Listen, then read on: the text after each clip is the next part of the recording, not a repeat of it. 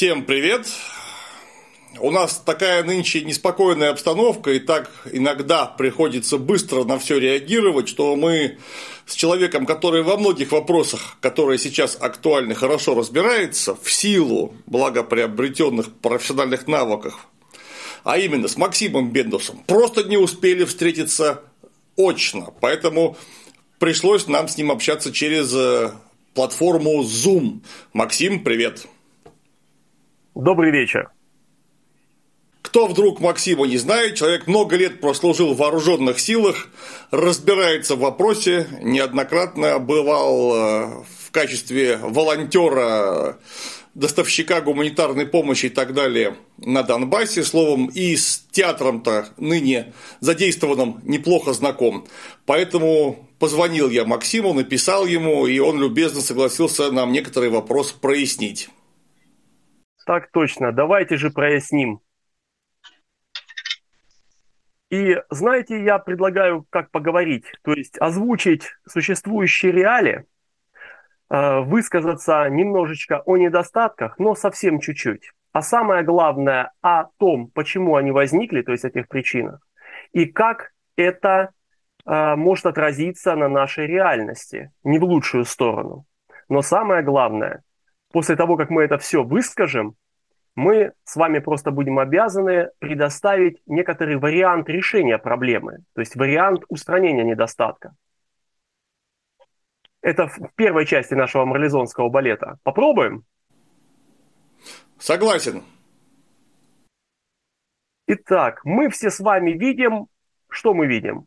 Вручение повесток, э, какая-то суета военкоматов, суета в воинских частях, вот с этим мобилизируемым контингентом. Видим ряд существенных вопиющих недостатков, которые бросаются в глаза. И самое первое – это призыв граждан которые призыву не должны подлежать, по сути. Что я имею в виду? Я имею в виду, например, очень ценных специалистов оборонной области.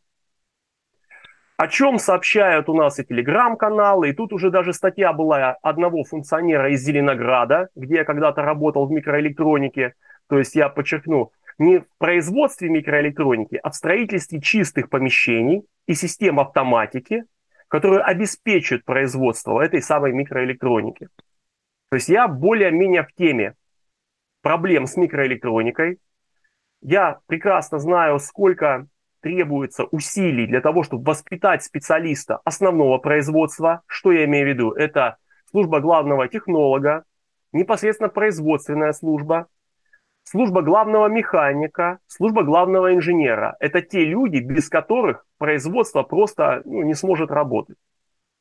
Мы все понимаем, что на таких производствах, по идее бы, должна была быть бронь на какие-то определенные должности. Подчеркну, что бронь оформляется именно на должность, а не на человека конкретно. На ту должность, без которой, по мнению всего руководящего состава производства данное производство не сможет, собственно, функционировать. И мы видим говорю, вопиющие случаи, когда с оборонных предприятий звонят э, сотрудники своим начальникам и говорят, что мне делать, не пришла повестка, я человек добросовестный, по идее должен идти в военкомат. В военкомате говорят, нас вообще не волнует, где, э, каждый может, что называется, сказать, где он работает, ну или нам оборонное предприятие ничего не предоставляло, никакой брони. А, соответственно, начинается такая коллизия. Начальник звонит подчиненному, ты где? Я в военкомате, ты... Он ему начинает выражаться не весьма цензурно, говорит, а ну-ка марш бегом на производство. Ну, вы понимаете, да? И, и возникает не просто какая-то такая, знаете, ну, плохая ситуация, а возникает катастрофическая ситуация. Потому что, ну, что говорить, у нас многие заняты, например, на производстве такой техники, как, как техника противовоздушной обороны, которая сейчас непосредственно прикрывает в режиме 24 на 7 Запорожскую атомную электростанцию, город Донецк. Кто-нибудь может представить последствия, например, того акта, когда ну, какое-то производство будет либо не выполнит план, либо будет выполнен план с недолжным качеством, и какая-то нужная деталь не поступит или поступит плохим качеством и выведет из строя вот эту технику. Техника не сможет выполнить задачу по отражению воздушного налета, по отражению удара ракетами и высокоточным оружием, ну, скажем так, да, на очень важные объекты. Что это будет? Какой будет ущерб? То есть такое делать нельзя. Сразу же возникает вопрос, а почему так получилось? Да? Ну, в принципе, нормальный же вопрос у здравомыслящих налогоплательщиков. Вполне. Вполне, да. Э, и здесь виноваты две структуры. Первое – это сам военкомат, который не обновлял мобилизационные списки. А второе, я вам так скажу, эти самые предприятия, которые также не взаимодействовали с военкоматами и не подавали своевременно эти списки. И когда случилось то, что случилось, когда президент объявил о частичной мобилизации, даже не все предприятия, руководители я имею в виду, собрали у себя, собственно, подчиненный личный состав по службам, по отделам и, собственно, объявили об этом, что нужно обновить эти списки. То есть службы отделы подают в отдел кадров, отдел кадров формирует общий список, и потом этот список кто-то передает в военкомат по месту нахождения вот этого предприятия. То есть военкоматы действуют районно, как мы понимаем. Предприятие тоже в каком-то районе находится. И, как правило, этот военкомат за это отвечает. Более того, в некоторых же э, предприятиях, особенно оборонной промышленности, такая даже служба есть, которая, в принципе, за МОП подготовку так или иначе отвечает. Ну и, как вы понимаете, тоже вот начиная с тех же реформ Сердюкова, о которых вы вспоминали в ролике, который вы выпустили недавно тут, я думаю, прикрутим, потому что это будет очень полезно. Это будет продолжение, по сути. Э, соответственно, эти должности в военкоматах и на предприятиях либо были сокращены, либо были заменены на гражданский персонал. Вы понимаете, что женщина, например, ну, может быть, в возрасте, устроили ее на работу в этот первый МОП-отдел. Для нее что пулеметчик, что гранатометчик. То есть какой-то вуз для нее это просто слово или набор цифр.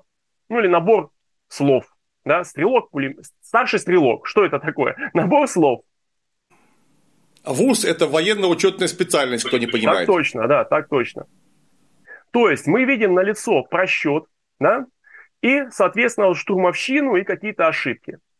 Я сразу забегу вперед. Вот то, что мы сейчас видим непосредственно глазами, да, вот эти вот хождения по квартирам, хождения по предприятиям и по местам э, обучения для вручения соответствующих повесток, это последний, финальный этап мобилизации. Этому, должна, этому этапу должна предшествовать серьезная подготовка я скажу, должна была бы предшествовать серьезная подготовка, которой, к сожалению, не было. Мы, это, это очевидно теперь. Но зато в некоторых городах граждане рапортуют, что, э, как сказать, некоторые весьма такие, знаете, стратегические просто ребята успели провернуться из красного и белого и получить бронь. Это не только они, не только из красного и белого. У нас часть банков получила бронь. Почему вот банк получает бронь, я вообще не очень понимаю. Ну, на самом деле, здесь, конечно, тоже банковская сфера очень важна, это факт. Но вопрос в том, что а как они получили, да, как они, во-первых, успели, да, когда вперед оборонных предприятий. Это один момент. А второй, давайте разбираться, а давайте проверим эту бронь, да, а так ли необходимо э, держать на броне заявленных специалистов. Это тоже очень серьезный вопрос. Да?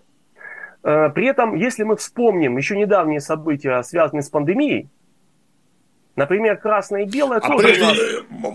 Максим, а если мы сейчас вот сейчас обязательно вспомним, просто мне хотелось бы э, немножко отскочить назад во времени, вспомнить э, тоже недавние события, но уже чуть больше, чем столетней давности, а именно 1914 года. И мы там имеем почти симметричную ситуацию, когда годами, внимание, там не, не месяц вопрос шел, не два месяца, не два года, годами Российская империя шла к мировой войне. Вот просто годами она пыталась вписаться в эту структуру, которая потом обеспечит мировую войну номер один. И в 1914 году, когда началась наконец-то война оказалось, что у нас нет мобилизационного плана вообще. Как класса, он не существовал в природе, его не было мобилизационного плана. Сразу половина э, рабочих с оборонных заводов ушла на фронт, никто не знал, что их нужно прикреплять к оборонным предприятиям, словом, ну вот просто бардак. Единственное, что там был большой энтузиазм, и поэтому бардак был с немножко другим профилем. Но вообще-то, вот то, что я сейчас вижу, мне однозначно говорить, что когда 24 февраля господин Песков в телевизор говорил, что никакой мобилизации не будет, он ни грамма не врал. Он был абсолютно убежден, что не будет никакой мобилизации, а поэтому готовить ее вообще не нужно. Все верно, все верно. И в тему вот этих вот брон... забронированных людей, помните пандемию, когда у нас, э, скажем так, закрывались предприятия, но при этом некоторые люди получали пандемийную бронь и работали. Это были строители, да. я, ну, это была сфера обслуживания, и то же самое красное и белое также работало наравне с теми магазинами и аптечными пунктами, которые занимались продажей, по сути, товаров первой необходимости. Вот так скажем. То есть у нас алкоголь, получается, идет на первом месте. Всегда. Это тоже симптомчик. Это такое тоже небольшое лирическое отступление. В продолжение вот этой темы с бронью не обязательно, на самом деле, вот оборонные предприятия, с ними все как более-менее понятно. Должно быть, точнее, понятно. Но есть же и другие предприятия. Правильно? Ну, мы живем в очень сложной, да. структурно организованной системе взаимодействия. То есть она структурно очень сложна. И мы понимаем, что у нас есть главы администраций, которые, кстати, тоже бронь получают. И по войне они, по сути, становятся военными, ну, воен, как сейчас модно говорить, военно-гражданская администрация. Вот если что-то случилось, военное время объявили, это военный человек уже, в первую очередь, военно-гражданская администрация. Объявили частичную мобилизацию указом президента. А, по идее... А губернатор вот... у нас должен быть, э, как это называется, э, начальник штаба гражданской обороны. По сути, да. И первое, что должен сделать этот был бы начальник штаба, собрать всех людей и сказать, так, без чего наш город не сможет работать. Да? Давайте разберемся ответственными лицами, ответственными службами города уже. Пример жизни. Мой знакомый, офицер в запасе, э, учредитель и руководитель фирмы, которая занимается тем, что работает на разные там, э, как это называть, ТСЖ, на разные, значит, домоуправляющие компании. То есть у него в подчинении находятся летучие бригады, ремонт, ремонтный, оперативно-ремонтный персонал, которые выезжают в случае аварий в разные районы города и устраняют аварию. Важная служба. По-моему, безусловно. Без нее никак. Как бы мы ее не критиковали. Нам, может, не нравится, насколько быстро они приезжают, как качественно они работают, но так или иначе, эта служба важна для функционирования города. Так, так человек собственными ногами приходит, собственно, в администрацию говорит, слушайте, ребята, вот у меня есть такая служба, я сам учредитель, но он до этого обратился в эти компании, они ему сказали, иди в город, спроси там в администрации, собственно, губернатора. Он приходит, ему говорят, что ты к нам пришел, иди в военкомат, э, ну, не знаю, тебе бронь нужна, ну, спроси у них, какая форма, они, может, тебе дадут эту форму. И он пошел. Он приходит в военкомат, честно признается, что... Причем он начинает там этой женщине доброй рассказывать с такого пенсионного возраста, что он хочет сейчас, значит, сделать... Ну, он уже составил список э, тех людей, которые ему по-любому нужны для функционирования фирмы и выполнения контрактов, которые уже заключены. И он хочет их закрыть броню, чтобы город работал, чтобы контракты выполнялись, чтобы он выполнил обязательства и, и, и перед ТСЖ, которые его наняли, и перед домоуправляющими компаниями, которые, которые его наняли. Остальные, естественно, без брони могут призываться по мобилизации. Сам он говорит, я хочу еще себе найти сейчас директора, заместителя, то есть я учредитель и директор. Я хочу сделать директора без, э, не учредителя, а исполнительного директора, а, ну, потом передам ему дела и должность, ну и сам хочу, мол, типа, добровольцем, типа, ну, по мобилизации, чтобы вот государство мне гарантировало. Я сам в бизнесе, я знаю, что такое кидание на деньги, да, если там какой-то, допустим, олигарх управляет каким-то ЧВК, но сегодня он дружит с государством, а завтра он поссорится и с деньгами куда-нибудь уедет. Я не хочу, я хочу с государством. Типа это надежней. Может быть, геморройней, но надежней. И он все это спокойно рассказывает, обязывает эту девушку, короче, женщину, точнее говоря, дать ему эту форму брони. Она говорит, сейчас пойду поговорю с военкомом, исчезает, возвращается и приносит ему повестку. Он юрист по образованию.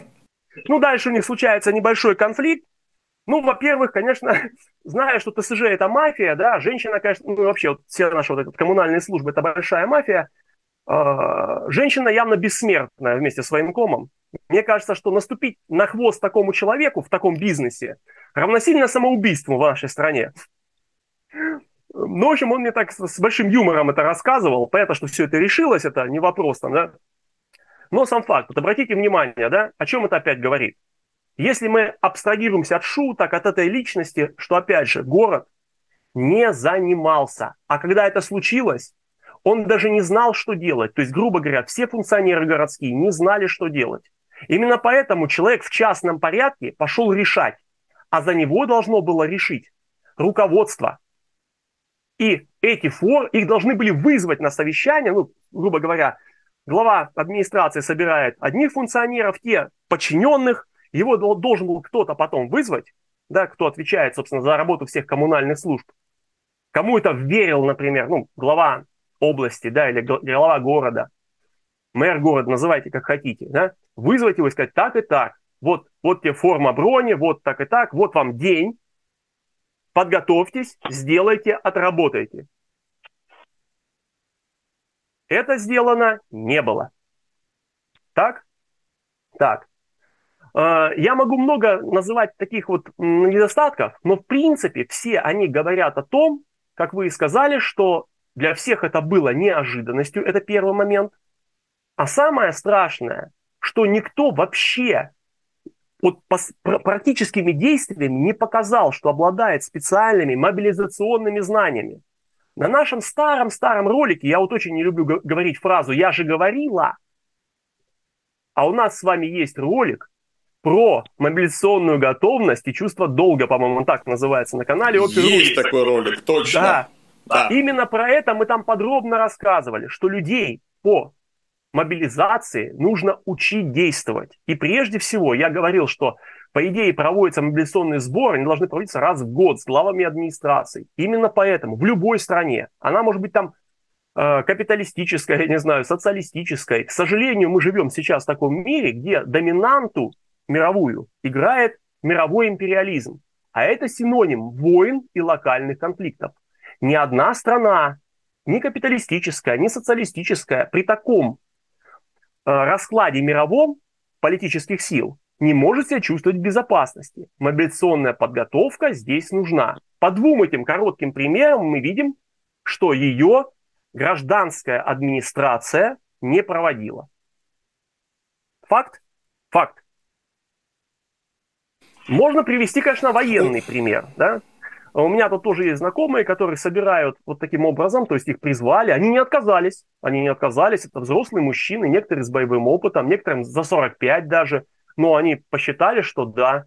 Ну и что, некоторые там жалуются, что четвертый день сидят там, четвертый день сидят здесь, я не буду называть локаций, ибо это уже является разглашением определенных сведений. Вы сами понимаете, что ни количество мобилизованных, ни место их расположения э, называть уже не надо. Мы это опустим. В принципе, телеграм-каналы и паблики изобилуют этими примерами и даже видеосъемкой. Когда люди, взрослые мужики, сидят, тратят свои деньги уже не первый день, пытаются найти просто какого-то старшего воинской части, и его не находят. То есть они предоставлены сами себе, возле них стоит какой-то боец срочной службы, просто, ну, дневалит, назовем это так, да, с ними не проводятся никакие занятия, они почему-то, ну, вот сидят и все, да. Некоторые пишут какие-то заявления с жалобами. Почему? Потому что они, например, надеялись на проведение какого-то, например, медицинского обследования. То есть взрослый мужчина, он, он никогда, ну, как сказать, не жаждет войны, но от нее и не бегает. Но с другой стороны, интересно, вот если вы ходите, работаете, например, на гражданском поприще, и вдруг вас призвали, вам самому интересно, а в каком я состоянии? А может, я что-то уже не могу? Да? Может, меня за счет ВВК там сердце проверить, а то сейчас я, ну, по старой памяти рвану на марш-бросок какой-нибудь там, ну, просто вот на каких-то тактических занятиях и ёкнусь там. Может быть, стоит меня как бы проверить, и мне самому интересно, вот вы же меня призвали, просто опросили в военкомате, нет? Жалоб на здоровье? Да вроде бы нет. Ну все, езжай. А будет медкомиссия? Да там в части типа разберутся. Ну поехал. В части тоже какие-то анкеты заполнил, тесты прошел и сидишь.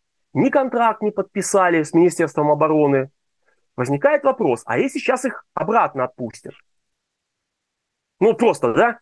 Не у всех работодатель хороший. Вот обратите внимание, человек, допустим, 4 дня, 5 дней где-то был. Он возвращается, говорит, меня по повестке взяли. Ему говорят, так, справка есть, что ты там 4 дня или 5 дней где-то терялся. Может, ты уже уволен, все, до свидания. Это прогул. Ну, что это такое? 4 По статье, до свидания. Нет, так и есть. То есть тут очень, очень, очень много таких моментов, мягко говоря, неприятных. Да? Опять же, получается, что и военная инфраструктура не готова была принять этих людей. Да? Очевидный факт. Просто не была готова. Даже в том объеме вот этих самых первых ну, там, призывных команд, назовем это так. Да? То есть это еще кандидаты, человек, получивший заявку, заявку, повестку, прошу прощения, да, это всего лишь человек, получивший повестку. Его еще никуда не призвали. Он получил повестку и на нее реагирует. Я, например, не разделяю вот эту панику, когда, знаете, там, человек-инвалид, например, откуда военком знает? Возможно, конечно, что какие-то сведения не поступили. Всегда нужно приехать, уточниться, показаться, представить. Если есть болячки, не стесняться представить свои болячки. Дальше пускай дяденька военком решает. А вы с него спросите как гражданин. Вы имеете на это право. Но, когда люди уже приехали, да, и уже куда-то их отправили, странно, что с ними никаких действий не делают. Это значит, что не подготовлена структура, чтобы она с ними работала. Военная уже структура. Тоже должен был, должна была определиться какая-то локация.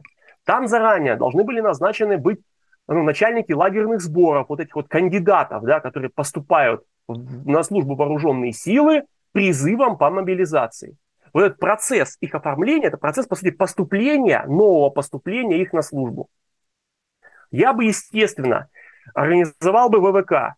Просто взял бы с косплея ту ВВК, которую проводят для призывников. Именно для чего? Для того, чтобы отцы-командиры знали, какой статус здоровья у их подчиненных. Невоз... Ну, зач... Командир это обязан, во-первых, знать. Вот если мы откроем обязанности любого, любого командира, он должен о своем бойце, по сути, знать все, в том числе и состояние его здоровья, как ни странно. Он за это отвечает. Как вы можете без входного контроля здоровья брать на себя ответственность за здоровье человека? Не, ну тут дело простое, что мобилизация происходит для чего-то а именно, ну, вполне очевидно, для, для насыщения военно вооруженных сил э, живой силы. А если у вас живая сила к вам приходит, которая вообще по здоровью не годится, вы вместо того, чтобы усилить отряд, вы его сильно ослабите. Что с ними делать-то после этого? Так точно. И такой подход родил коррупционные прецеденты. Ну, я шучу, конечно, насчет коррупционных, но нехорошие прецеденты. У меня тут один знакомый там, который, ну, как сказать, как я смеюсь, смерть пописать отпустила, да? Рвется, короче, в военкомат добровольцем. Почему? Он говорит, а я приду, скажу, что со мной все хорошо. В войсках, ну, когда я подпишу контракт, я тоже, может, там первые дни скажу, что все хорошо, а потом на утреннем осмотре, еще когда нас там будет готовить, я скажу, а вот теперь все плохо. И уеду в госпиталь.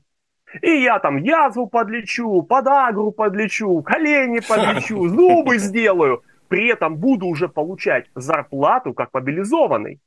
То есть оклад должностной. Ну, зарплата для гражданских, для военнослужащих должностной оклад. По воинскому, его же на должность поставить, он контракт подпишет, все. Воинское звание ему присвоят, да, может быть, даже на ступень выше. Был там младший, станет сержантиком, да, командиром отделения. Это же больше денежка, да? На должность Конечно. поставят того же командира отделения. Тут этот славный парень в госпиталь. Ну, извините меня, это не очень правильно. А если сделать входную медицинскую комиссию, то такие прецеденты иметь места не будут. Это просто маленький пример вот входного контроля, что называется, от этой группы. А ее нужно организовать грамотно, да, и сразу же контролировать. Потому что э, ну, люди без контроля, без контроля начальников, без контроля командиров, это просто толпа. Они там могут от скуки выпить, подраться, покалечиться. Что вы с этим человеком будете делать? Он получит травмы. Кто ему будет это все компенсировать? Да? Зачем это все? То есть его нужно сразу ставить в определенные, ну, как сказать, отношения. Да? Эти отношения нужно формировать и проводить с ним занятия, ну, если человек хочет, тем более он же не пишет рапорт, что, или не пишет заявление, чтобы закосить, что называется, или избежать этого призыва, он там находится. Но даже те, кто там находится, кстати, отмечу, что были, в некоторых случаях были добровольцы, ну, как сказать, эм, инициированы, например, добровольцы, То есть под видом, вот, вот призыв состоялся, да, подходит к команде, говорит, есть отдельные люди, которые прям добровольцы, которые хотят по мобилизации идти добровольцами. Они поднимают руки, их отдельно увозили. Зато те, кто не добровольцы, ну просто хотят, да, то там, потому что понимают, что добровольцы могут сразу оказаться, например, в районе боевых действий. А эти люди не то, что не добровольцы, они тоже добровольцы, но они не так уверены в себе, в своих знаниях и навыках. Они бы хотели бы еще подучиться и потом стать добровольцами. Им эту возможность не дают. Почему? Потому что не организовано. Где эти офицеры? которые и сержанты, которые с ними будут занятия проводить. Их тупо нет в том объеме, которые должны были быть уже подготовлены заранее. Еще раз повторюсь, повестка – это последний этап подготовки. Да? То есть распечатывание повестки – это последний этап подготовки. Вот вы готовитесь, готовитесь, и, грубо говоря, в последнюю ночь, когда у вас уже все готово, и отрапортовали вам с предприятий, с воинских частей, куда они будут ехать, эти призывники, кандидаты в призывники, все рапорта вы собрали, вы садитесь и в последнюю ночь по этим спискам печатаете повестки. А не с этого надо начинать, да? Не с этого, вообще не с этого. А, в принципе, уже вот это показывает, что, к сожалению, к сожалению, о чем мы с вами говорили в ролике, помните, про кризис? А? Да. Кризис и здесь показывает себя, что называется, во всей красе мы должны понимать, что вот это вот не единичный, что называется, случай, раз, и это как раз-таки очередное, очередное, очередное проявление, очередной звоночек, называйте как хотите, этого самого системного кризиса. Ни больше, ни меньше. Ожидать, что, например, экономика в кризисе, медицина в кризисе, здесь и образование в кризисе, а где-то вот в какой-то области прям все идеально – ну, было бы крайне наивно, иначе бы этот кризис не был бы системным. А он в том-то все и дело, что системный, идет от экономики, от нашей. Правильно же, как бы сказать, мысль у меня развивается? Тут-то у меня в связи с мобилизацией, о которой вот ты говоришь, и вообще сейчас все сильно кричат, что вот повестки не тех призывают, мобилизация не подготовлена, все так. Судя по всему, ее там на живую нитку готовят, эту мобилизацию. И совершенно правильно было только что сказано, что сначала нужно было готовить инфраструктуру, а потом уже применять ее для мобилизации. Но это же в масштабе проблемы вопрос даже не третий, это вопрос десятый. Мобилизовать людей и инфраструктуру под них. Мобилизовывать нужно сначала экономику, которая этих людей будет кормить, возить, вооружать, замещать кем-то, кто будет вместо них работать, потому что 300 тысяч молодых, ну, относительно молодых мужчин, которых одновременно изымают из экономики, они же должны кем-то быть замещены, чтобы кто-то вместо них выдавал продукцию, без которой страна вообще-то не, не может жить. Ну вот элементарно. Опять же было правильно сказано, у нас современное общество – это не общество феодальной эпохи, какого-нибудь 11 века. Это очень сложно организованные взаимосвязи. Вот ты вынул, вынул дядю Петю. Например, дядя Петя ну, не занимался чем-то очень важным. Он, например, был штукатур. Ну, и вот раз штукатура больше нет. Кто будет вместо него штукатурить? Полгода не страшно, а через год это уже будет критическая проблема. Вот конкретно. То есть, где у нас, на чем этих людей возить, чем их кормить, чем лечить, причем с запасом, кто встанет вместо них условно к станку. Это четыре вопроса, которые нужно решать до того, как вы будете проверять списки мобилизации, э, готовность воинских частей к приему э, пополнения для обучения их, э, сержантского младшего офицерского состава, который будет учить. Сначала же нужно понимать, ну, элементарно, да, автоматов у нас Советский Союз запаса очень много. Но ведь кроме автоматов еще кое-что нужно. Я уж перечислил, чего? И для всего этого нужна мобилизация экономики. А у меня даже вопрос серьезный возникает. А нашу-то экономику, которая а, там, 70% частная, и вообще физически-то можно мобилизовать? Вопрос, что называется, риторический.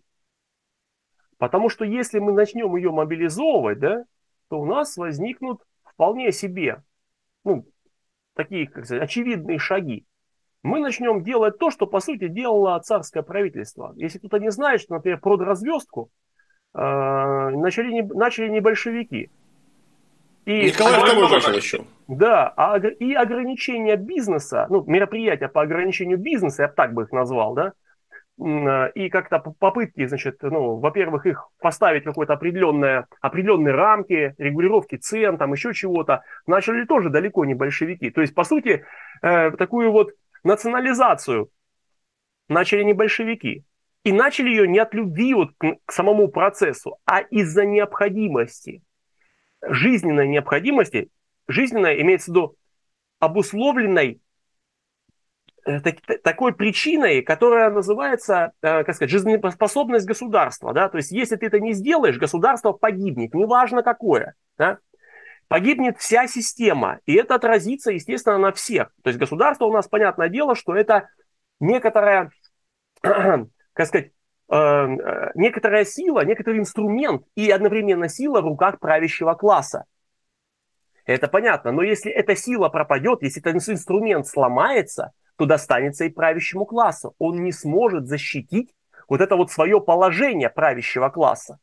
Его могут нагнуть, извините за такое выражение, вот эти внешние силы, то есть конкуренты по опасному бизнесу, в данном случае по, империалистическим, по империалистической конкуренции в мире, могут случиться внутренние преобразования, и там кто-то его начнет нагибать. То есть могут, а могут нагнуть все сразу, короче. Придут и будут гнуть. Потому что забирают что-то у тех, кто это имеет, вот так скажем, да? И они предпринимали действия прежде всего с целью защитить себя, естественно. Я имею в виду функционеры, например, царской России. Да?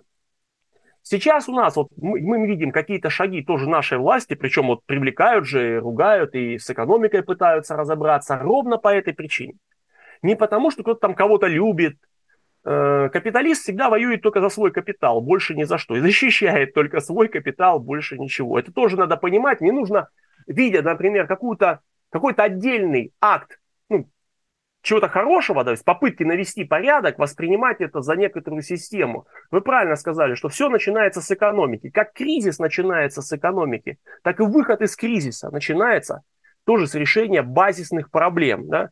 Ну, большевики как его решили? Взяли и построили экономику по новому социалистическому принципу. И она дала соответствующие результаты. Да? Когда у нас там в 20-30-е годы мы в 12 раз по темпам роста опережали самую индустриально мощную страну Америку на тот момент времени. Пожалуйста. Да? Но они это сделали именно начиная с экономики. Получается, что мы разобрались сейчас с глобальными проблемами сложившейся ситуации. Но всегда, например, меня спрашивают, а что сделать конкретно вот сейчас ну, простым людям, так сказать.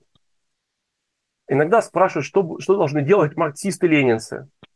Я всем отвечаю примерно одинаково. Вот последние, допустим, несколько дней, что ни в коем случае не надо быть пассивными. Сейчас как раз то время, когда нужно активно, что называется, а, взаимодействовать, в том числе и с существующими органами. К сожалению, других органов и власти, я имею в виду городская власть, там, силовые службы, если произвол действительно какой-то творится, и те же самые военкоматы, и командиры воинских частей, и другие люди, наши с вами сограждане, их нет других. Вот есть такие, как, какие есть, вот прямо сейчас.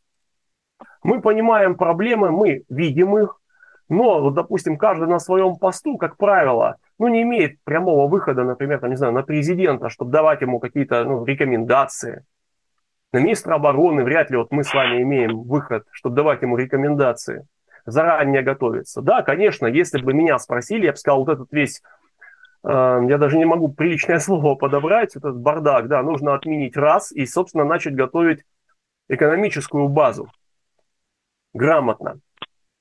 И впоследствии уже потом от экономики, что называется, готовить все остальные сферы, которые так или иначе будут задействованы в мобилизации но вряд ли нас кто-то услышит. А вот простые люди, они рядом с нами, они могут нам помочь. Мы можем помочь им, они могут помочь нам. В данном случае я всегда говорю, что не стоит впадать в панику, вот именно что в панику и совершать какие-то глупые действия. Нужно принять конкретное решение ему следовать. Я тут никого не агитирую сейчас, вот, например, за э, им непосредственно службу, ну вот так получилось, да, вы оказались э, вызванными по повестке. Я вот всем рекомендую ни в коем случае не, а, не поддаваться, может, какой, какой-то такому упадническому настроению, идти, знаете, вот с таким траурным лицом, как будто вот, вот все, приняли смерть и идете на убой. Нет, ни в коем случае. Нужно быть честным и спокойным. Есть болячки, пожалуйста, о них говорите. Я тысячу раз говорил, что э, на самом деле командир, например, ваш непосредственный, самый прямой и самый непосредственный начальник, он тоже заложник ситуации. Ему вот откровенно ну, не понравится, если к нему в подразделение вместо специалистов, здоровых людей, придут неполноценные бойцы. Не неполноценные люди, а неполноценный боец. Что я имею в виду? Человек может быть, допустим, специалист, но очень плохо со здоровьем. У него может быть опыт прекрасный, да, но в линейной части непосредственно на боевом дежурстве он не сможет отработать.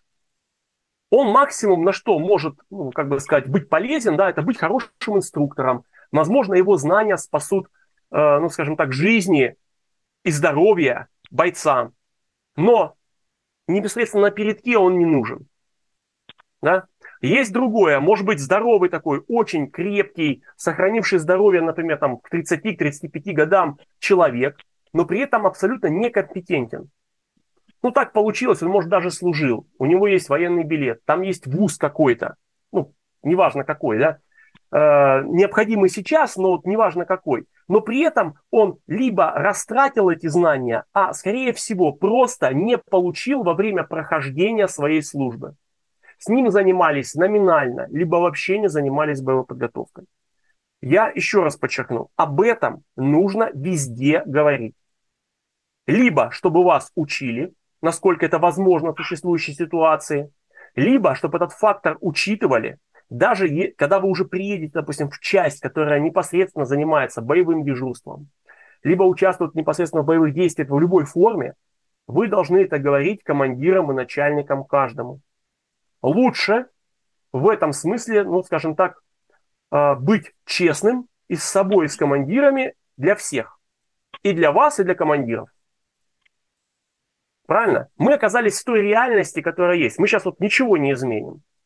Нормальный совет. Пожалуйста, э, как сказать, не, наки... ну, не впадайте в панику, будьте честными. Это первый момент. Да? Второй момент старайтесь с самого первого дня, это просто такие практические советы, именно солидаризироваться с вашими товарищами. Узнавайте, кто они, кем они были на гражданке, какие у них есть связи и возможности. Почему? К сожалению, мы об этом говорили вот в первой фазе нашей передачи. Мы имеем то, что имеем. И возможно, что ваш даже командир действующий, вот даже сборов лагерных, он не виноват. До него разграбили, условно разграбили, да, или просто убрали, да, посчитали, что не нужно мобилизационный склад. Вот был он, его же обслуживать надо, а тут реформы, о которых мы тоже с вами говорили. У нас даже ролик есть тоже отдельный про реформы.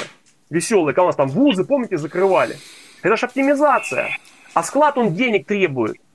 Хранение, кстати, если кто-то не знает, это серьезная работа на самом деле. Грамотное хранение, вооружение военной техники, обмундирование. Если просто его где-то оставить, оно сгниет. Ну, в смысле, а такие есть, берешь форму, она разлазится, да, там, или вообще. Короче, к чему? Или техника, или какой-то автомат ржавый, где это было, я вот не помню, тоже в новостях тут показали.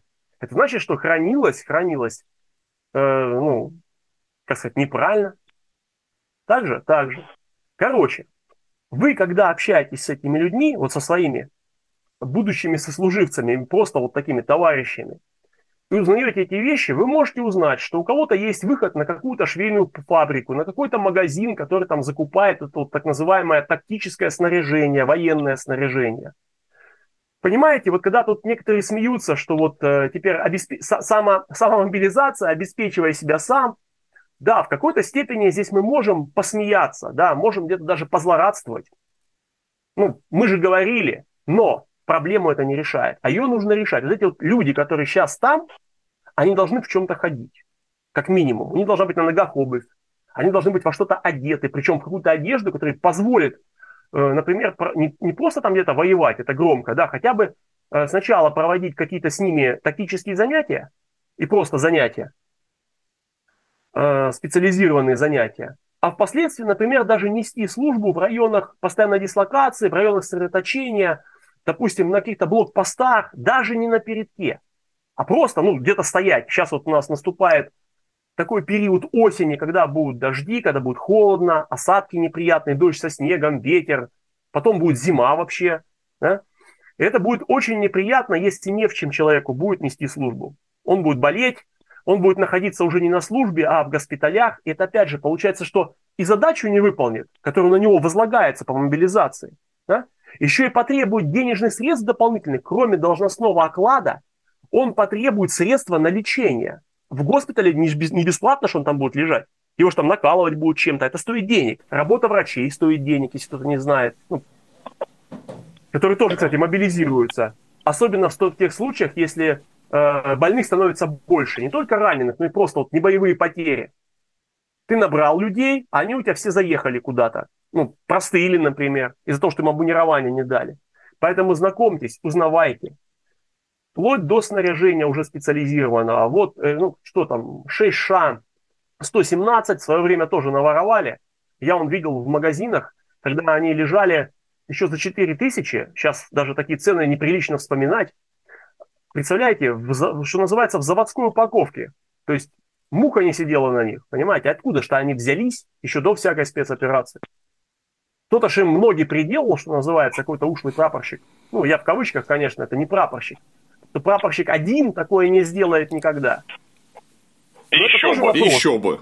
Да, это тоже вопрос, да. То есть все вот это, вот это, да, вам, что называется, спасет и жизнь, и здоровье. И не надо игнорировать. Не надо сейчас вот искать, вот, так сказать, виноватых, что называется, неконструктивно.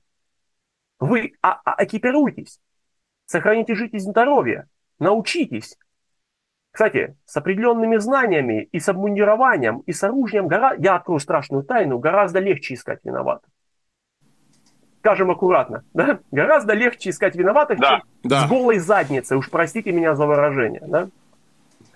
Здесь, в данном случае, э, э, вот вы упомянули, что я волонтер, да, так и есть. То есть я, в принципе, ну, продолжаю этим делом заниматься. Вот и последний ролик, по-моему, сегодня выкладывал, где мы привозили всякие ништяки, там, медицину, квадрики, радиостанции, э, медицинские средства, например, там, носилки для, для эвакуации, в подразделения. На, если у кого-то есть такие волонтеры, выходите на них. Если нет, с помощью родственников создавайте такие, как бы сказать, э, ну, движения, что ли, добровольные движения, помогайте друг другу, понимаете?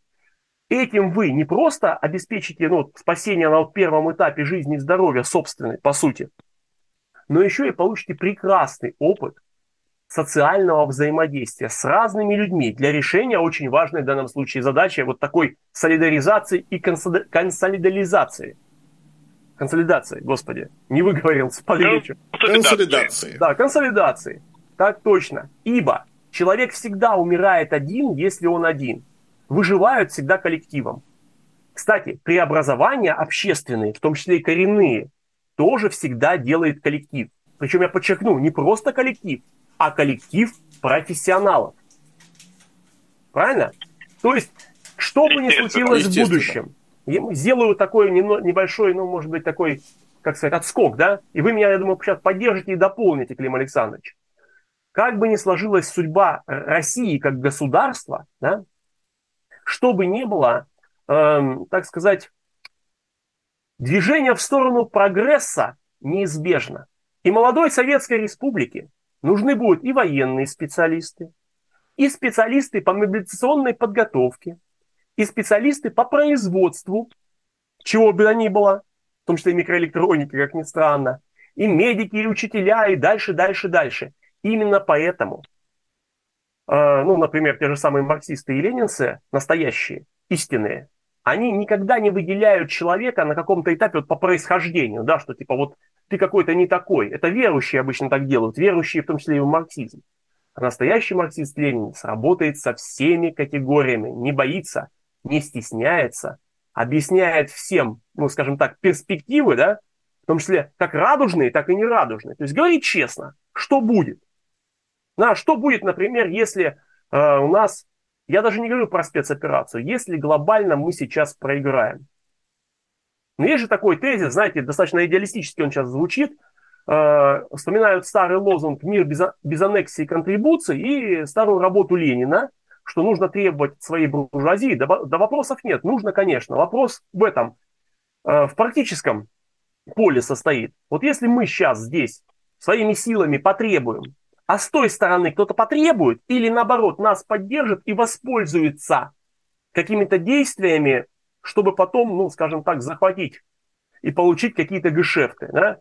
То есть здесь всегда нужно комплексно решать вопрос, а комплексное решение любого вопроса, любой задачи начинается именно с оценки обстановки, потом с выводов, а потом с выработки решений. И для этого, еще раз подчеркну, нужно быть профессионалом.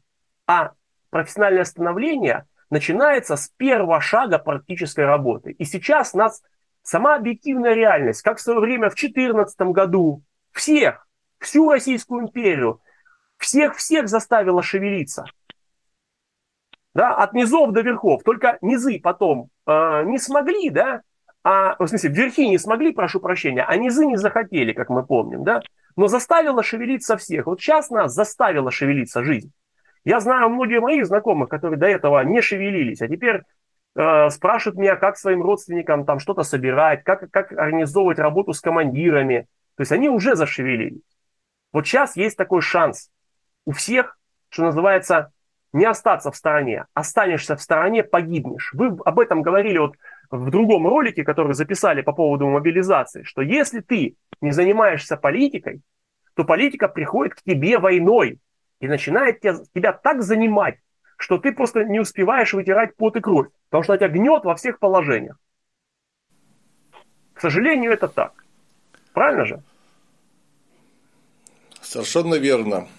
Кроме того, если вдруг занесло вас в стройные ряды, то если вы достаточно владеете теорией, не стесняйтесь заниматься там пропагандой. Это первое, что должен делать марксист-ленинец – сбивать вокруг себя кружок единомышленников. Ну, если, конечно, у вас это в голове есть такое. То есть, никто не должен представлять себе, что военные действия, любые военные действия, это безостановочная стрельба из гаубиц.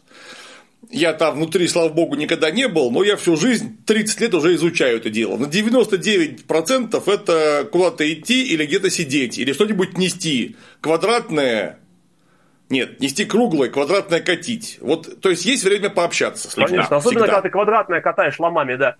Или круглое несешь да, ломами. Да.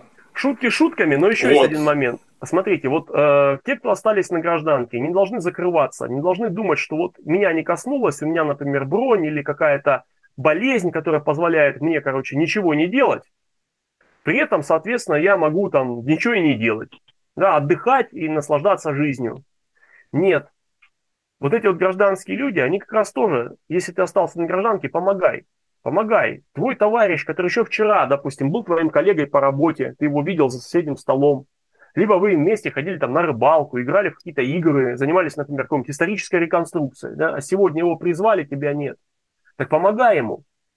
И здесь, конечно, понятно, да, что многие спросят, а как помогать, как заехать в воинскую часть? Да очень просто. Нужно работать с командирами. Я открою страшную тайну.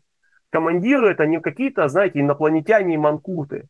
Это такие же люди, как мы. У них семьи живут на гражданке, там, в городе в каком-то, ну, ближайшем населенном пункте. У них есть родственники гражданские, которые вполне себе, эти военные командиры, военные люди, они вполне себе понимают и видят своими глазами, что вокруг них происходит. Это, еще раз подчеркну, во-первых, не идиоты, во-вторых, не инопланетяне. И с ними можно работать, с ними нужно работать. Поверьте мне, командир вот этот геморрой с личным составом, который к нему, по сути, отправили. Причем некоторые командиры настолько добрые, вы не, вы не представляете, какими словами, еще с черных каких времен, с 90-х там годов, а то и раньше, там, с конца 80-х, отцы-командиры, я еще по своему папе знаю, отправляли проклятие военкомам за призывы. Причем э, в определенный момент, где-то с середины 80-х, они начали деградировать по своему качеству я имею в виду призывной контингент, все больше, больше и больше. Популярность службы уже на исходе Советского Союза в советской армии падала. У нас тоже с вами ролик об этом есть, кстати. Да? И качество призыва, из-за того, что в обществе падает, никто ну, не хочет служить, не престижно становится, идут все хуже, хуже, хуже. Плюс еще вот эта вот уголовная романтика перестроечная, то есть идут люди с непонятными установками морально-этическими, и бедные офицеры отправляли тогда проклятие военкому. Но военком тоже же часть системы, он же не может родить призыв хороший, да? Это была именно, опять же, системная проблема, которую на тот момент времени несознательные сознательные граждане видели и понимали. Те же самые коммунисты там были грамотные. Но ничего уже сделать, к сожалению, не могли. Так вот, командир, командир, он тоже заложник ситуации. И если вы ему не ругаете его, а протягиваете руку помощи, приезжайте и говорите, так, у тебя бойцы, сколько, столько, обмундирование есть зимнее, он мне, пацаны, там, даже не могу найти им белье нижнее, вот это вот так называемое ВКБОшное, вот взяли со складов, там часть нормальная, часть ненормальная, если привезете, буду благодарен. Что еще нужно?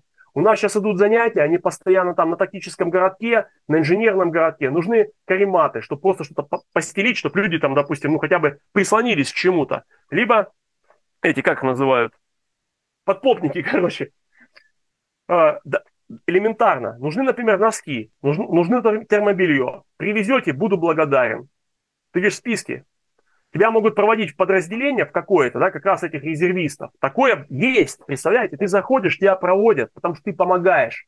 Командир не хочет умереть вместе со своими подчиненными, он с ними хочет выполнить боевую задачу. Он не хочет сесть в тюрьму, потому что он не выполнил боевую задачу со своими подчиненными. Он хочет выполнить эту боевую задачу. Очень сильно хочет. Грамотно к нему подходишь, грамотно ему объясняешь, и ты, во-первых, помогаешь своему, может быть, знакомому, может быть, родственнику в части, да? не боясь ничего. Во-вторых, ты заслуживаешь у него авторитет, как его помощник. Начните с малого, с обмундирования, с каких-нибудь ништяков в плане там носочков, опять же, комплекта термо, термобелья, какого-то комплекта обмундирования, то есть тряпочки, по сути. Хотя сейчас вот в свете последних событий даже они, как космический корабль, начали стоить. И государство, опять же, не вмешивается, к сожалению. Закончите теплаками, квадриками и всем-всем-всем, что поможет. К сожалению, я еще раз подчеркну, мы в такой ситуации, когда ну не можем мы сейчас, это идеализм, считать, что по мгновению волшебной палочки, вот мы сейчас скажем мир без аннексии и контрибуций, а давайте как вот там потребуем у всех, и все остановится, потому что требуют всегда в политике только с позиции политической силы. Вот когда дедушка Ленин такое говорил, он знал, что у него есть Коминтерн, у него есть социал-демократы.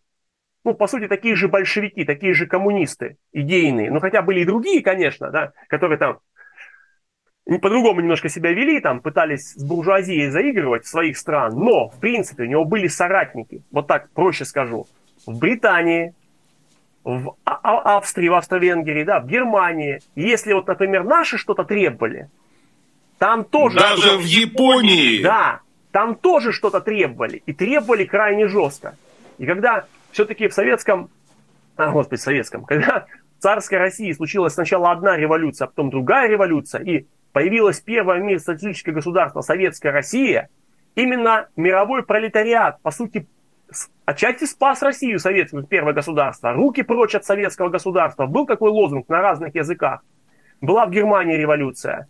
Потом она, конечно, подавлена была а, была, кстати, в Вене была тоже революция. Гришковец о ней рассказывает в своем монологе. Она да. тоже была подавлена. Но это был урок мировым империалистам, да, что, может быть, мор, мор, могут повторить.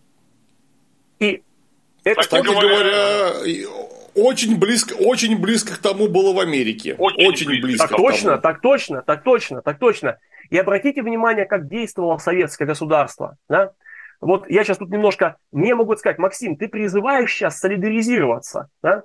Я говорю о том, что сейчас нам придется, скорее всего, отбиться, добиться хоть какого-то худого мира с позиции силы на каком-то этапе. А потом уже можно с чем-то будет разбираться и что-то строить. Потому что в случае обострения конфликта мы уже вообще ничего не построим. Мы будем чисто выживать, я боюсь. К сожалению. К сожалению. Э, и тут когда начинают говорить, что вот мне все равно, какая буржуазия меня будет эксплуатировать, это, мягко говоря, тоже идеалистическое заявление. Объясню почему. Была такая страна, как Ливия. Это было буржуазное государство, ну, со своей спецификой, там, азиатской, назовем это так. Да.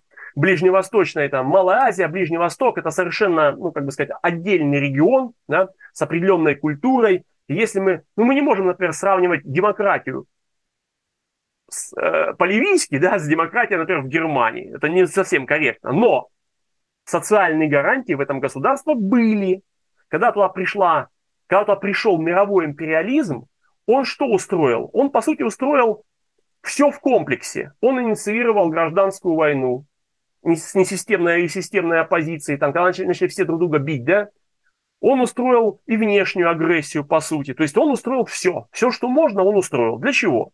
Для того, чтобы сломать это государство как таковое, чтобы оно не могло сопротивляться вот этим вот другим империалистическим хищникам, хотя это тоже был маленькое империалистическое государство, вот там, где оно было, да, убил лидера, по сути, да, убил его ближайшее окружение, кого-то подкупил, то есть все, все по учебнику. В итоге создал серую зону. Для чего? Для обеспечения сверхэксплуатации, где вообще никакие законодательные нормы не действуют. Какие-то кланы гасят друг друга, там даже не капитализм. Там не поймешь что. Там некоторые э, группировки живут вообще по родовому, ну, как бы сказать, принципу, да, то есть это вот чистый род, там какая-то группировка, это не родственники, по сути. Где-то феодализм, где-то вообще, ну, то есть где-то капитализм с элементом рабовладения, то есть полный зоопарк. Для чего? Да для того, чтобы в этой серой зоне обеспечивать себе сви- с помощью сверхэксплуатации сверхприбыли. Если кто-то скажет теперь мне, что без разницы, какой там капиталист тебя эксплуатирует, но это вот просто общие слова. А на практике бывает, что разница есть. И поверьте мне, если в государстве есть хоть какая-то законность, пускай даже это самая убогая буржуазная демократия, то здесь действовать гораздо приятнее, чем в каком-нибудь террористическом государстве. Да? Вспомним запрещенный везде ИГИЛ. Да? А есть еще ужасные страны, где вроде бы как тоже есть какая-то законность, но она настолько жесткая. Ну, например, там Саудовская Аравия. Попробуйте побороться за права женщин в Саудовской Аравии. Просто ради фана. Поэтому не надо общих слов. Нужна конкретика, конкретные действия. И не надо говорить эти вот общие слова, что про солидаризацию, еще про что-то. Я всем отвечаю так. Советский Союз, там в диалектику понимали, да? Солидаризировался, например, с ужас, с буржуазией США. И инженеры США с помощью, допустим, ну, наших инженеров создавали Днепрогэс, уч- обучая наших инженеров. У нас General Motors была такая ну, компания, она сейчас есть. Работали, Ильф и Петров, помните, писал э, своих записках. Одноэтажная Америка. Одноэтажная Америка. Как они путешествовали со специалистом, инженером, с которым они познакомились в России, когда он приехал туда. А расплачивалась Советская Россия и Советский Союз с этими специалистами в твердой валюте, в том числе и золотом. Представьте, какая коллаборация, да? Какая солидаризация. Но солидаризация в чем? В вот в этой стройке, в перенятии технологий, в обучении специалистов. Ни в коем случае не идеологическое. Не идеологическое. После такой работы мы же не стали на капиталистические рельсы? Нет. Вспомним еще одну солидаризацию. Помните, было такое, такое государство Финляндия? Ну вообще, да, вот, например, на заре уже Второй мировой войны, как она себя вела? Да? И в 1939 году, в принципе, по сути, Советский Союз напал на, после неудачных переговоров. Если оценивать именно с даты нападения Советского Союза, то есть с перехода рабоче-крестьянской Красной Армии, то получается Советский Союз агрессор, да? Но если не вспоминать, что сколько хорошего сделала капиталистическая Финляндия, а потом фашистская Финляндия режима Рюке Советскому Союзу, ну, если вот узко смотреть, вот как некоторые смотрят, вот с 24-го считают февраля, да, такое-то, да, а потом вы представляете, что случилось? Советский Союз опять солидаризировался с Финляндией, только уже с капиталистической. Правда, уже не Рюке, где была линия вот этого вот нейтралитета по Сакиви Кеканина. Но при этом она была капиталистической. Сколько жизней советских бойцов спас этот дипломатический шаг, это дипломатическая победа? Да, несоизмеримое количество, правильно? Да. Но опять же, солидаризировались как? В рамках международной дипломатии переиграли, поставили на службу Финляндию, вот эту вот уже, ну, скажем так, буржуазно-демократическую, она вошла в антигитлеровскую коалицию, чтобы бить еще более, ну, как сказать, архаичный, еще более реакционный режим прямой диктатуры вот как раз этого капитала, ничем не прикрытой, да? Ну, то есть имеется в виду фашистов. Это был прогрессивный шаг, безусловно. Шаг солидаризации. Был такой прогрессивный? Был. Но, но, опять же, солидаризировались как? только в этом вопросе, только в этих вот рамках, ни в коем случае не идеологически. И сейчас, если вы кому-то помогаете, помогаете бойцу, своему родственнику, вы не надо солидаризироваться с империалистами. Солидаризируйтесь горизонтально со своим родственником, с вот этим вот командиром, который тоже заложник ситуации. Ему тоже не очень хочется вот оказаться вот там, где он оказался уже, в этом месте. Вот если есть попа, да, то это ее самая середина. Помогайте некоторому чиновнику на месте, он тоже заложник ситуации. Поверьте, ему нехорошо. Я еще в прошлом ролике говорил, помните, когда рассказывал про кризис, что некоторые чиновники, они, они в этой системе тоже заложники, но они, у них можно поучиться кое-чему, они все-таки где-то да и профессионалы. Они умеют управлять, а это тоже большая наука. И нам она пригодится. Нам пригодятся знания. Солидаризируйтесь в помощи, в получении знаний, в спасении жизни и здоровья своих товарищей, с которыми вы еще вчера вместе вас эксплуатировали на родном заводе. Теперь ты остался на заводе, а друг пошел в армию. Солидаризируйтесь с ним, помогайте ему, потому что потом вы с ним будете строить светлое будущее в любом случае либо отбиваться от смертельного врага, спасая уже свои жизни, по сути. По-другому никак. У нас сейчас все так обостряется, что мама не горюй.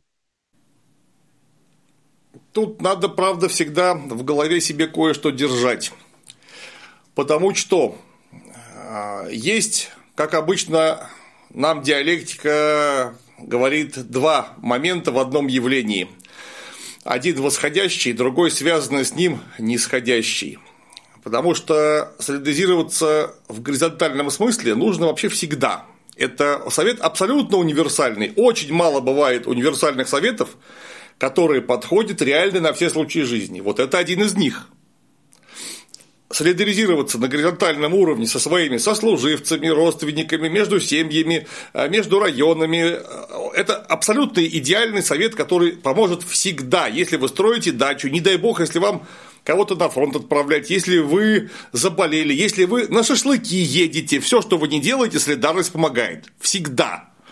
Но солидарность, вот тут нужно понимать, не должна вас увлекать как универсальная уже не в горизонтальном смысле, а во всеобщем смысле. Потому что рядом с вами прямо сейчас есть люди, которых просто наняли для того, чтобы они воевали. Наняли, хорошо, воюют, хорошо. Я сейчас говорю не про то, что люди плохо воюют или хорошо воюют. Я говорю, что люди это, которые происходят, которые продуцированы, вот так вот будет правильно сказать, продуцированы определенными структурами, которые используют данную ситуацию во благо себе. Эти структуры тоже исповедуют принцип солидаризации. Только тут, если у нас пролетарии всех стран соединяйтесь, так это капиталисты всех стран соединяйтесь.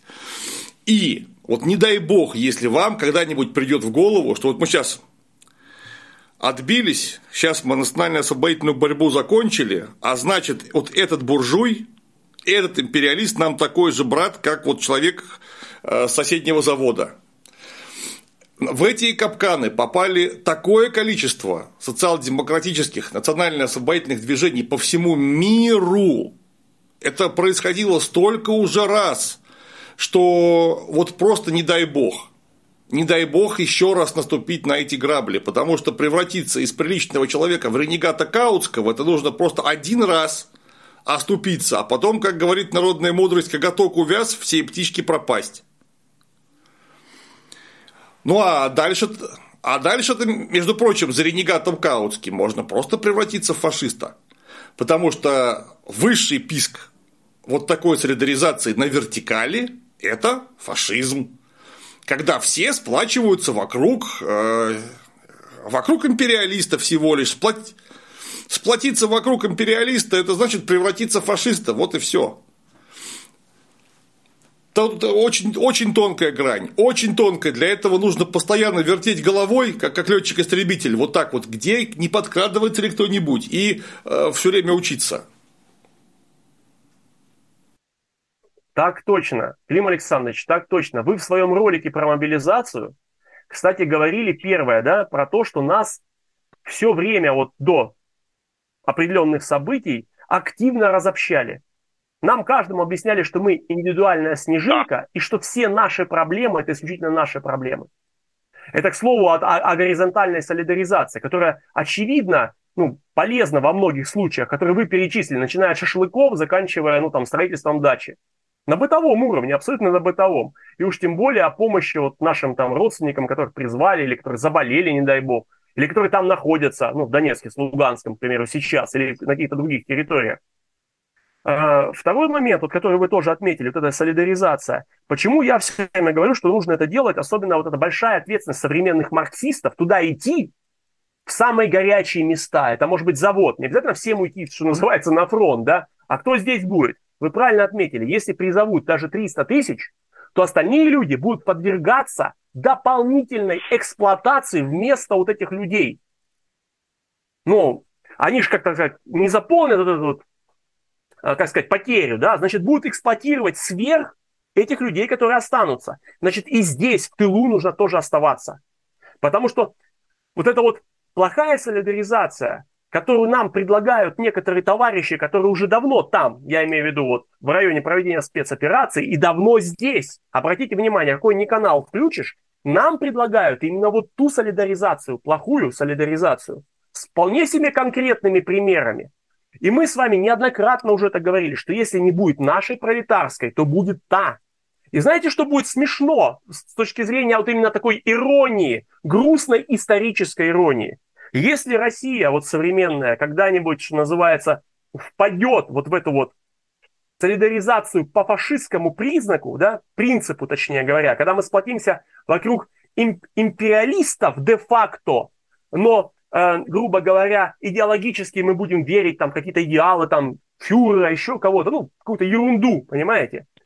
то тогда уже весь мир объединится против нас, грубо говоря, и в данном случае он будет, даже если он будет капиталистический, будет стоять на прогрессивных Абсолютно позициях. прав Такая будет. диалектика, да. А мы будем регрессивные, они будут правы. Вот это задача главная сейчас марксистов. Не прятаться куда-то, не говорить, что давайте я там сейчас, короче, сейчас чем-то ляпну такое на каком-то интервью, я готов уже сесть в тюрьму, да, не хочешь ты идти в армию, не хочешь ты заниматься гуманитаркой для гражданских, либо там для военных, либо еще для кого-то.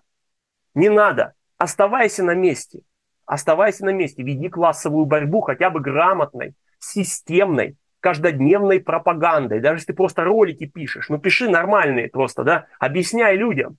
Это тоже будет вклад, да, это тоже будет маленький кирпичик э, противо, противодействию вот этой вот плохой солидаризации. Солидаризации по фашистскому принципу. Должна быть одна солидаризация, пролетарская. А с остальными, да, мы просто получаем знания, получаем опыт. Ничего страшного, сейчас ты там пошел работать. Главное, чтобы в тебе был жесткий идеологический стержень. Для этого нужно знать теорию, понимать, что ты делаешь, с кем ты взаимодействуешь, какой области и как ты с ним солидаризируешься на любой связи, на горизонтальной, на вертикальной, да? Ну, для чего ты это делаешь? Не, не идеологию у него принимать какую-нибудь фашистскую, а, например, получить знания. Вполне себе. Так можно и с каким-то чиновником пообщаться, и с армейцем, и совсем-совсем. Но при этом еще ты застраховался, стоишь на жесткой идеологической своей позиции, но при этом еще ты, ты ведешь сам пропаганду. Обязан вести пропаганду. Потому что ты, как знаете, как в э, теории распространения волн, да, каждая точка волновой среды, для которой дошло волновое возбуждение, сама становится источником вторичных волн. Будь источником вторичных марксистских волн. Агитируй, помогай, и вот этого правого поворота, да, фашистского вот этого изменения, фашистской солидаризации, солидаризации не случится. Да, ну что, товарищи, вот сейчас у нас прозвучала очень хорошая, э, правильная речь, а, особенно в заключении. Это самое главное. Во-первых, стоять на правильных позициях, для чего нужно читать книжки, ну или хотя бы наши ролики смотреть. Много их уже записано.